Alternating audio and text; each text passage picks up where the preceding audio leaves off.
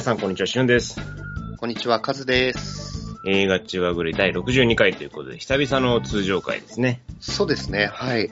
半年ぶりぐらいですか。そうやね。それぐらいぶり。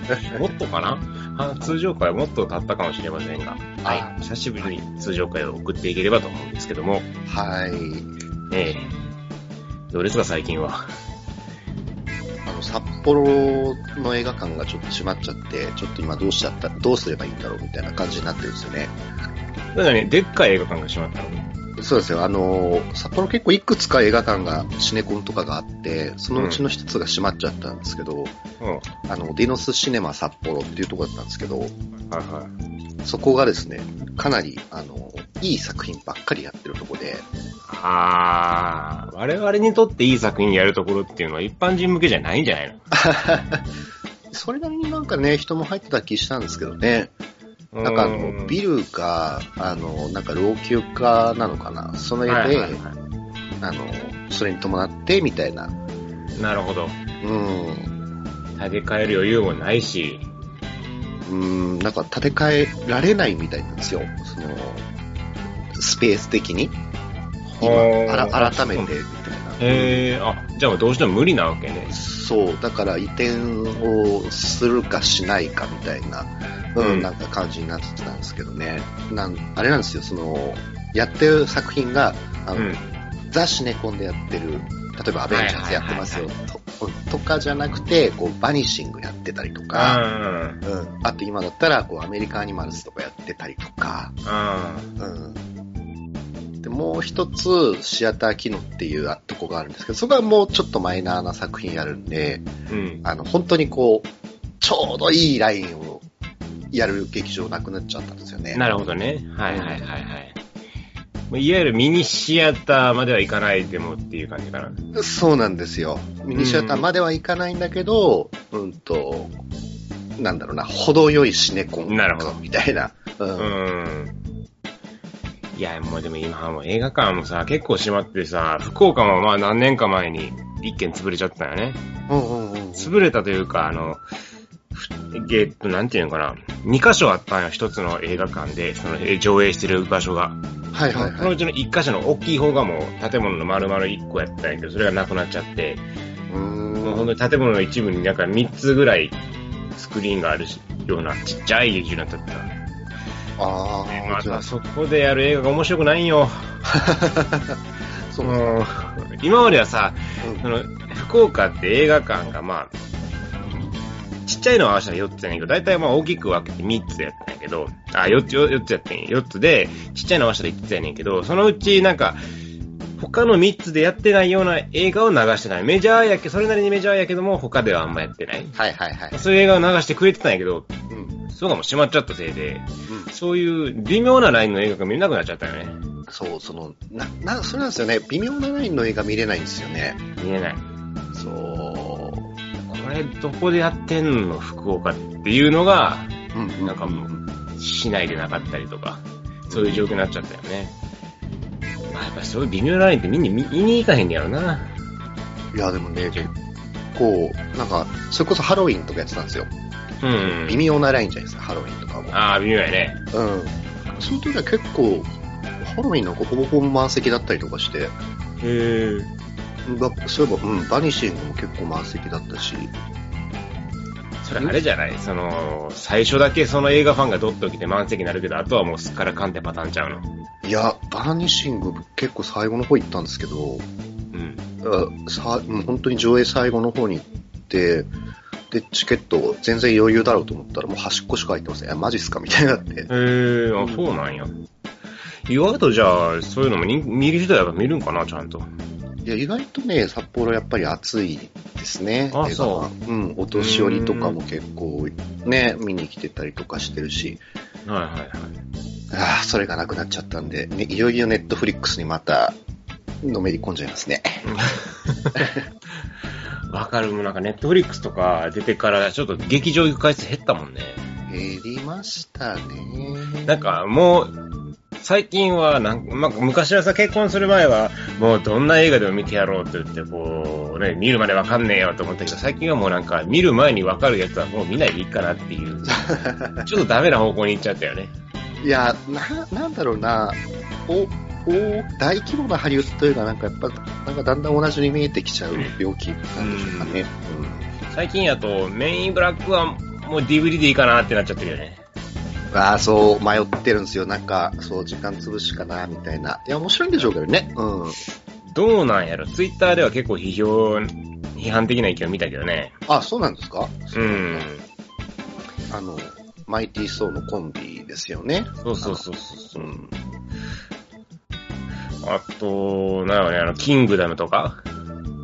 ああね、キングダム最後まで迷ってるんですよね。いや、面白いらしいですよね。あ、そうなん？うん。なんかちょっとその辺が、あー、ちょっと、酒、DVD で、昔だったら絶対見に行ったんやろなと思うけど。やっぱ時間も。時間もないしね、うん。ほんと時間がないよね、最近ね。あれなんじゃないですか、結構こう趣味をやってる人って、あの、趣味がすごいある人って、結婚するか、あとその、なんか仕事でちょっとこう、上に行ったりしたタイミングで一回それなくして、また40代、うん、50代からもう一回ハマっていくみたいなね、結構聞くじゃないですか。ああ、はいはいはいはい。それに入ってきてるじゃないですか。かもしれんね。うん。一回映画を離れる時期かもしれん。うん。ええー、やだな まあ、完全に離れないでも、こうちょっとこう、ペースがスローダウン。うん、いや、スローダウンはしたね、やっぱね。とはもう、世の旦那みんなそうなんちゃうの？普通はさ、だって、3年、3、4年前か、劇場で100本近く見たけど、今年とかまだ30本ぐらいしか見てんのちゃうから、下手したら。あ、でも30本でも結構見てるんじゃないですか？まあ、一般人からすればね。そうやろうけど。劇場でだったら、100本いかない。うん。30本。うん、そうやな、30本ぐらいやな、今。だってまだご結婚もされてね、まだ1年経ってないですね。あ、そうだった、1年経ったよ。あれ経ちました？あ、そうだった。あ、1年ちょっとです、私は。あ、もう6月か、そうか。そうですね。うん。結婚というのは趣味を奪うものですね。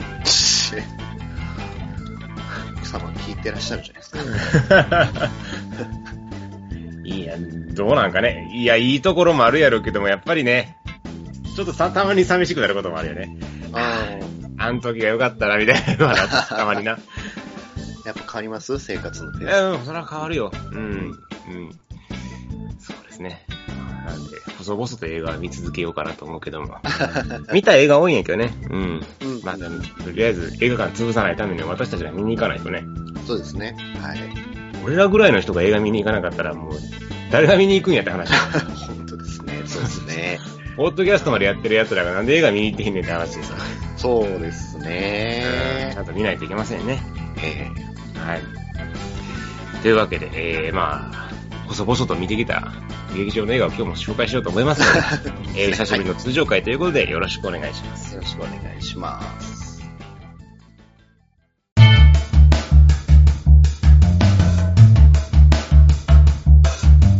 はい。それでは今話題になっている映画を一本紹介ということで、しゅんさんお願いします。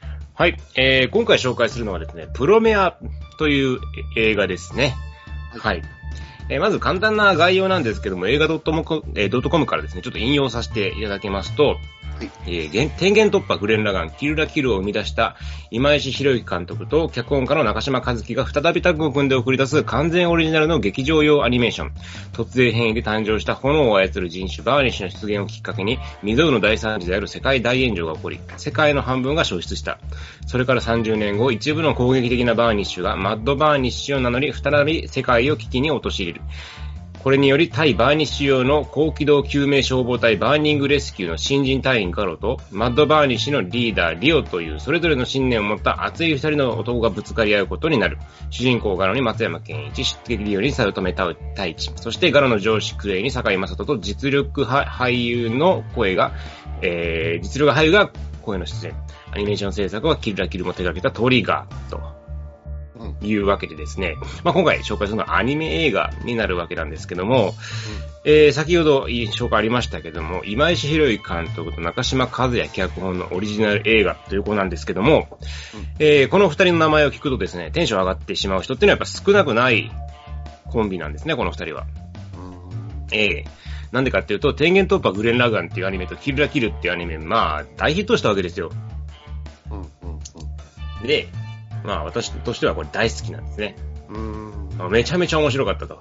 あのー、個人的にアニメを2回見るってまずないですし、そこまで数見てる人間でもないんですけど、この2作品に関してはもう2、3回全話見直してるぐらい好きなんですね。あ、アニメってその、映画じゃなくて？映画じゃない。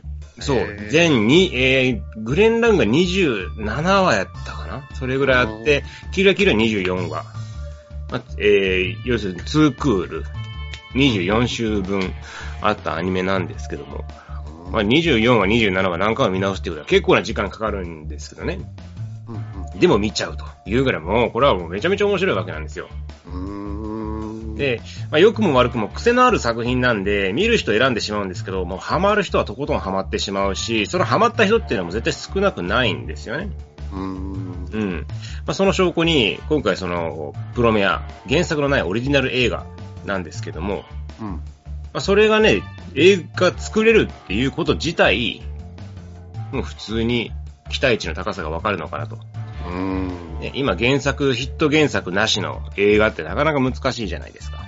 そうですね。うん。それがね、ちゃんと、その二人のオリジナルのものを映画化して、それが公開される配給会社が配給してくれるということは、やっぱそれだけ期待されてるペアなわけなんじゃ、コンビなわけなんですね。確かに劇場でめっちゃやってますよね。うん、やってる。うん。で実際にまあツイッターとかで話題になってるし、うんうん、ただ、まあ、やっぱりその、このアニメ好きじゃない人はこの二人のこと知らんやろうから、うん、多分パスしてる人も多いんじゃないかなと。うんうんうん。うん。なので、まあその映画、単純に映画ファンの人が、アニメあんまり見ない映画ファンの人が手を出すような映画ではないのかなというふうな気がしたので、うん、まあ今回ぜひとも紹介したいなと思って話すわけなんですけども、うん。ええ。あのー、まあ、まずストーリーなんですけども、先ほどさっきも話した通り、突然変異で、あの、炎を出すことができるようになったバーニッシュっていう人種がいるんですよね。うん。はい。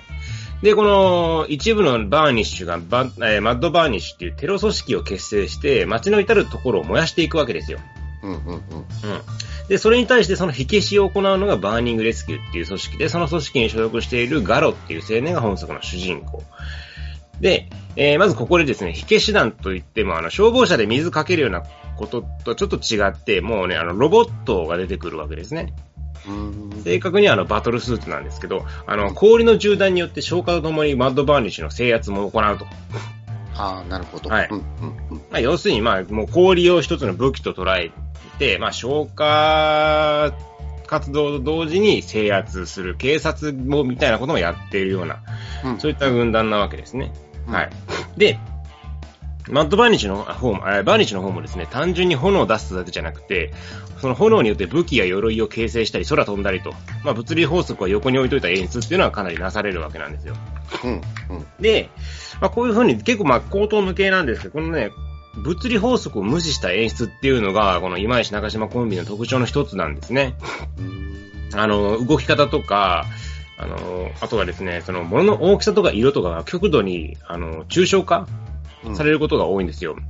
で、それが矛盾じゃなくて、魅力として観客の目に映るのが、まあ、この強みなんですけど、うん、なんでしょうね、あの、映画の印象とかだと、クレヨンしんちゃんとかに近いかもしれないです。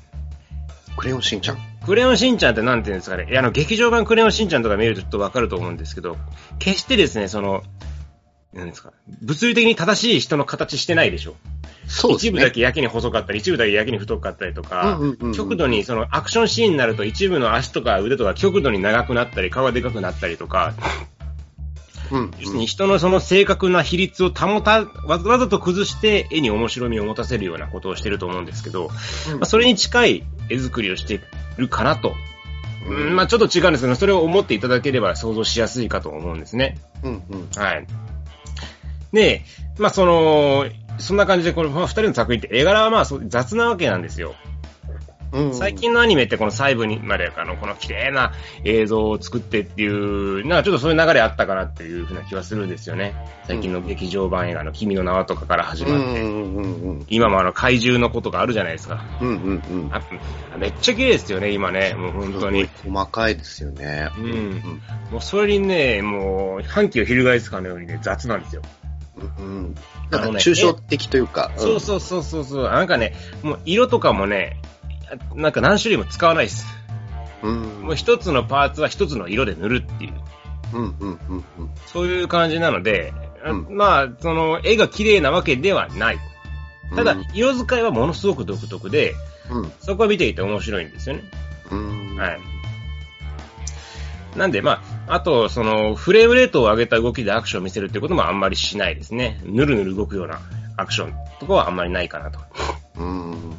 まあ CG とか使ってる、今回はプロメアに関しては CG も使ってるんで、そういう部分もあるんですけども、どっちかというと、まあ、例えばそのクレヨンしんちゃんのアクションを想像してもらうと、うん。もう、走るシーンとか足が伸びてるところと曲がってるところの2枚の絵の連続だけでうん。作ったりとか、まあそういったイメージなので、うん。うん。ぬるぬる動くような映像ではないですね。うん。はい。なので、まあこの実写と比べた時にもう全然違うわけですよ。動き方も作りも。だからそれがアニメとしての魅力になってるかなっていう気が一つします。はい。うんで、あとね、この二人のね、作品、ものすごくね、熱苦しい作品が多いんですよ。暑苦しいね。あのね、熱血主人公です。熱血。ああ、なるほど。うんもう気合も熱意もとにかく口に出してもう見栄を切ると。うん。で、これがいいのがね、これ関わってる人がね、それがね、かっこいいって信じきってるんですよ。うんうんうん。あ普通ね、これはこういう正義を貫くんだって言って、それで、セリフで大声見え切っていくなんて、古臭いでしょ。そうですね。だって今時のないでしょ。アニメとかで。そうですね、うんちょ、ちょっと昔のロボットアニメみたいな感じですかね。うーん、そうそうそう、そんな感じ、そんな感じ。だかうんらまあ、あんま最近見れないんやけども、まあそういう古臭い演出を本気でかっこいいと信じて、本気で作っちゃってるせいで、本気でかっこよくなっちゃってるっていうのがすごいところで。えもうあの、なんだ、一時あの、みんながパシフィックリムを見た時に思ったこと、ー、うんうん。かっこいいと思っていることを恥ずかしいなんて、一切の未練もなく作ってしまうと、本当に面白いものが出来上がるんだっていう、うんうんうん。変な小細工をせずにかっこいいものをかっこいいんですよって言って、前面に出した作品っていうのは面白いんだっていうのを、うんまあ、ね、気づいた時と同じような感じ。まあ、このアニメに関しては。本当にかっこいいと思ってるんやろなと、コーンスが。で、実際にかっこよくなってるから、うん。見てるこっちも熱くなってしまうと。うん。うん。か、で子供も見れる感じですかね？子供はまあ、なんとか。ああ、そうなんだ。でもやっぱりね、え熱狂してるのはおっさんたち。大人やね。大人の方がやっぱり、うん、子供より、劇場も子供そんなに多くなかったかな。ああ、そうなんですね。うん。子供が見て楽しいかって言われるとちょっと微妙なところがあるけど、まあアクションシーンは面白いから、まあ、そこを見るだけでもいいなら楽しいかなとは思う。うんなるほど。うん。あとね、この二人はね、とにかくね、規模がでかい作品が特徴なんですよ。てか、でかくなるんですよ。この作品なんかね。あの、キルラキルって最初はね、学園ものなんですね。うん。それが最終的に全人類の命運をかけた戦いになるんですよ。ははは。で、キルラキル。グレン・ラガンとかもっとすごくて、うん。最初はね、あの、ガンダムよりもちっちゃいロボットで戦えるんですけど、うんうん。最終的にね、あの、銀河を投げ合って戦うんですよ。銀河を投げる？そう。銀超でっかいロボット乗って、で、そこら辺の銀河を手でグッて掴んでそれを投げるっていうね。大変なことになってるじゃん。そうそうそれぐらい規模がでかく、本当に規模がめちゃめちゃでかくなっていくんですよ。へー。ねえ、なんか最初学園ものだったんだんいつの間にか全人類の存亡をかけた戦いになったりとか、ただ、それが、うんうん。もう、不自然じゃないと。うんちゃんと最初からそういうつもりで作られたん、まあもちろんそうやるけど、やるなっていうのはきちんとわかるし、うん。単純に、なインフレでうんおかしくなっていってるってわけでもないから、うんうん見てるこっちは最初でもあんだけ熱かったのにということで、だんだんだんだんとこう熱い展開にのめり込んでいくようなそういった話になっているんですよね。うん。だからもう、とにかくこの二人のその規模の上げ方はうまいです。うん。不自不自然なく、ものすごい大きな規模の作品に仕上げて、最後は、やっぱり熱い展開には熱いね、設定が必要なわけで、全人類の存亡をかけて主人公たちは戦っているっていう、この展、もうこの地味だけども熱い展開。これをちゃんと作り出してくれてるっていうのはすごくて、で、プロミアに関しても、もうね、最初はやっぱり消防団の話なんですけど、うんうん最終的にはもちろん、ちゃんと全人類の話になるわけで、あ、全人類の話になってくるんですね。ちゃんと全人類の話になるので、へすごいよ。絶対宇宙が出てくるもん、この人たちのアニメ。え。いや、消防団から宇宙の話になるとはちょっと思わなかったですね。すごいですよ。もうあのね、あの、最後の方はもう、地球を引きの絵で撮ってるようなシーンがかなり多くなる。へえ本当にもう、規模がでかくなるのうまいなっていう。で、そこから全然ね、不自然じゃないんですよね。無理やり持ってってるわけじゃなくて、ちゃんと全人類の話にしてくれてるっていうのがありがたい。なるほど。うん。なんで、まあそこもまあね、楽しみの一つですね。で、あとね、このね、エモーションの使い方がすごい上手いんですよ、この二人。うんうん基本的にその、エモーションが大きくなって感情論になってしまう可能性ってあるんですけど、うん。うん、なんかその、根性だけで敵に勝っちゃうみたいな。うんうんうんうん。これってあっちゃったりするわけじゃないですか。熱ただ。さあそうそう、ね、なんかもう、うわーって主人公が叫ぶとなぜか傷が全開して勝てるみたいな。うんうんうんうんさっきまでの怪我どこ行ったよっていうね。うんうんうん。そういうのがよ、あり、よくある展開だと思うんですけど、うんこのね、あの、二人の作品はね、確かに熱血なんですよ。うん負けそうなっても根性になんとかするんですけど、うん。そこにね、理論が加わってるんですよね、この二人は。理屈として勝つ、理屈がちゃんと作られてるんですよ。こういう理由で勝てましたよっていう理屈があるんです。ただそ、そこに、思いっきり感情を乗せていくから、見ていても、つまんなくないわけなんですよ。どうせ最後に根性で勝つんでしょ？じゃなくて、どうやって勝つんだろうって部分もありながら根性を見せてくるから、うんうん非常にね、このエモーションの使い方がうまい。うん。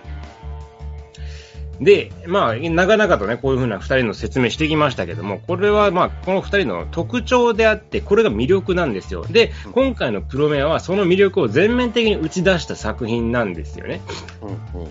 で、あのーこの作品を作るにあたって二人がですね、あのいろいろと悩んだらしいんですよ。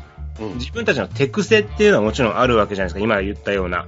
で、それをやってしまうと、またいつもと一緒じゃないかって言われるから、なんとか隠そう隠そうとしてたらしいんですよね。はいはいはいはい。うん。まあこれあの、映画秘宝のインタビューに載ってたんですけど、うんで、もうすごい脚本で苦労したんですって。うんでその時、ある時、みんなであの、ハンバーガー食べに行ったんですって。うんうん。たら、ハンバーガーはハンバーガーだから美味しいのになんで僕たちはライスバーガーを作ろうとするんだろうって。ああ、スなるほど。バーガーも美味しいけど、やっぱり肉のハンバーガーちゃんと作ろうよって話になったらしいんですよね。うんうんうん。で、もう手癖はもうしゃあないってことで全開にしようというあふうに方向転換、手癖大会にしようと。あ、うんうんうんうん。これは英断ですよね。ものすごいいい決断だと思います。自分たちの持ち味を殺さないっていう。そうそうそう。もう、なんですか、多分ね、作り手として怖いんですよ。過去作と同じことするのって。うん。あの、同じじゃんっていうなんて、もう誰でも想像できるわけじゃないですか。うんうんうん。だから普通は避けようとするんですけど、それを乗り越えて、前面に出して作っていいんだっていう考えのもと作られたおかげで、うんこれはまあめちゃくちゃ面白い。まあだってこの映画を見に来るのは二人のファンなんだから、まずはですね。うんうんうん。まずは二人のファンが見に来るわけですから、そこを出してくれた方が、まあもちろんありがたいと思うわけです。ね、待ってましたという感じもあるんで、うん。まあとにかくもう本当に二人の手癖が素晴らしかったですね。癖がね、本当にもう前面に出されていたので、あの、キルラキルとグレン・ランガンを見て楽しかった人はもう100%楽しめるような、そういう映画になってるわけなんです。逆に言うと、この二人の特徴というか、癖が嫌いな人は、もうとことん嫌いでしょうね。ああ、そっか。うんうん。だから作家性が強いんですね。そうです、そうです。万人向けに作られてるわけじゃないので、まあ映画なんて大体そうだと思うんですけど、まあ、万人向けじゃないから、本当ね、一部の人が楽しめればいいんですけど、一部の人の一部っていうのは結構まあ大部分に及んでいて、しかもその、楽しめる度合いが非常に高いとうんうんうんいうことで、まあ、このプログラムは多分まあ話題になってるのかなと思うんですけど、うん。うん。まああと、あの、そのテクセとか抜きにしてもアクションとしても単純に素晴らしいんですよ。これあの、インタビューで語られてたんですけど、本作ですね、手書き、手書きを用いた日本のアニメに CG という要素を加えてどこまで表現を高められるかっていうのを求めたみたいで、あの、具体的にはその手書きパートと CG パートのつなぎ目っていうのが非常に自然なんですよね。あの、見ていて違和感が少なくなってる。なので、なんでしょう、ここ CG だなって一発で分かってしまうアニメとかあるじゃないですか。うん。そういうことがないですね。非常に綺麗なうん使い分けをされてます。うん。あの、手書きじゃ難しいカメラワークとか動きとかによって、まあ、迫力のある映像に仕上がってますし、でね、それがね、あの、冒頭からもう全開でしたね。うん冒頭のアクションシーンからすごいです。あの、最初から。うん。主人公がね、その、マッドバーニッシュの親玉と対決するシーンが冒頭なんですよ。うん。うん。うん。冒頭からその敵のボスと戦うんですけど、うん。もうそこがやっぱね、もうカメラぐるんぐるん回るわ、スピード感あるわで、ものすごいね、ああ、劇場で見てよかったなと。うん。迫力のあるシーンに仕上がってて、えーそこからずっとですね、もう徹底的に本気の映像ばっかり続きます。たまーにこうちょっと落ち着くシーンがあるんですけども、基本的になんかこう、燃え、主人公が燃えてたりとか、うん。うん。アアクションシーンだったりとか、もうずっと本気なわけなんですよ。なので、あのね、言うならマッドマックスああ、なるほど。はい。うんはに近い印象があるかなと。アクションシーンがそこまでおめちゃめちゃ多いってわけじゃないんですけども、印象としてはそんな感じを覚えました。はい。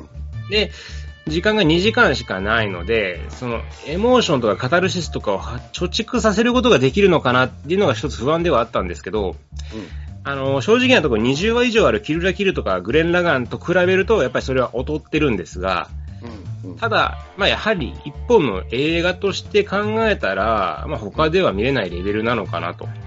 いうふうにはもう思います。で今時主人公がセリフで見え切って主題歌が流れる映画なんてね、なかなか見れないです。そうですね。そこで主題歌流してね、臭くないっていうのがありがたいんですよね。うん。そうあのこっちが求めちゃうよ。もうここで主題歌流してほしいなっていう。あなるほど、なるほど。で、ちゃんと流れるから、ありがとうってなっちゃうよね、それはね。うん。うん、もう特にね、クライマックスはすごかったね。熱かった。うん。あの、あこんな、もうこれはすごい熱いシーンやったな、ラストやなと思ったら、そこからもう一波乱があって、うん。あこれ乗り越えて、よし、これで最後やなと思ったら、もう一波乱があってっていうのがね、3、4回続くから。うん。まだ終わりじゃないの。これ以上の展開が待ってるのっていう展開をどんどんどんどん上乗せしていって、えそれがもうしつこくないし、見ていて嬉しいし、もっとやってくれ、もっとやってくれと。ー。うん。うん。うん。だから、最後のシーンはね、まあ、見ている人の大部分が熱くなれるような、まあ、単純にアクションとしても楽しめるような、まあ、そういった作品やったね。うん。で、あの、スストーリーもどの敵味方にもちゃんと信念があって、うん。単純にいい悪いを作ってないのかなと。うん。うん。あのー、X メンに近いかな。ちょっとこれと比較すると単純すぎる気がするんやけども、まあ、X メンって敵だから悪役、悪い人ってわけでもないじゃん。うん。うん。うん。で、まあ、今回はもちろんそのバーにしてミュータントみたいな存在が出てくるわけやから、まあ、必ずしも X メンを意識されるのはもう仕方ない部分やろうなとは思う。うん。うん。うん。確かに、まあ、炎とか。うん。そうそうそう突然変異やしね。うんでそれが差別されてる世界やから。ああ、似てますね。見てね、まあでも全然違う話にはなるんやけど。うん。でね、その、主人公に関しては非常にまっすぐな存在で、明確な正義として存在させてるんやけども、うん。うん。これはあの、感情移入が容易で混乱させない構成にするためと、のことで、あの、もともとはね、中島さんは、この主人公は、その、テロリスト側にする予定やったと。ええまあそういうふうに言う言う曲折を得て、でもやっぱり感情移入できるのは、シンプルな熱意と信念を持った愚直な火消しだろうと。うん。いうことで、そのような主人公にすることによってアクション映画としてぐっと入り込みやすい作品になったんじゃないかなっていうふうに私は思ってるわけですね。うん。とにかくまあ見る人に優しいです。難しいところがないんですよ。うん。うん。あの、難しいところ、まあもちろんその複雑な問題とか、難しい問題は出てくるんですけど、うん主人公がもうとにかく愚直に自分の正義を信じている存在なので、そこに感情移入さえしてしまえば、見る側にとってはめちゃくちゃ楽です。難しい。いことを考えずに主人公の思うように我々はものを見ればいいんだというふうな安心感があって、うんそうすることによって、その主人公の感情的なセリフとか行動とかが、そのスッと心の中に入ってくると。うんうんなので、むちゃくちゃ考え込ま込んだりする必要はないので、とにかく、もう主人公に感情移入して、ちゃんと映画を楽しみなさいとういうん。話です。はいあの、もうとにかく見たらわかるよって。あシンプルにこう、ちゃんと楽しめるっていう。前、前置きとかいらないし、中島監督と今石監、えー今石中島ココンビのことを知らなくてもいいからと。うんうん。知ってるファンはもちろん楽しめるし、見に行くんだから、まあその人たち何言ってももう見てるし、まあ知らない人、見てない人は、とにかく見に行ったらわかるからと。うん。で、嫌いだったらそれは仕方ない。二人の作家性が合わないんだから。でも、会う人も、会う人は多分すごいいい体験ができると思うよっていう話。なるほど。うん。うん。このね、だって、き二人を知るために今からじゃあ、キルラキル24は全部見てって言っても見ないでしょ。ちょっと大変ですね。うんうん。24話ってね、1分20分ちょっとあるわけでね。うんうんうんうんいやまあ、見たらめっちゃ面白いんやけど、見てほしい。お まあ、それはね、さすがに。ちなみにあの、キルラキルはネットフリックスであります。あ、そうなんですね。はい。グレン・ラガンは一時プあアマゾンプライムで無料やったけど、今有料になっちゃったから、まあどこで見れるかちょっとわかんないけども。まあ、フールとかであるんじゃないかな俺今契約してんからわからんけども。ああ、なるうん。まあその辺は、なんとか探してください。どっかにあるでしょ。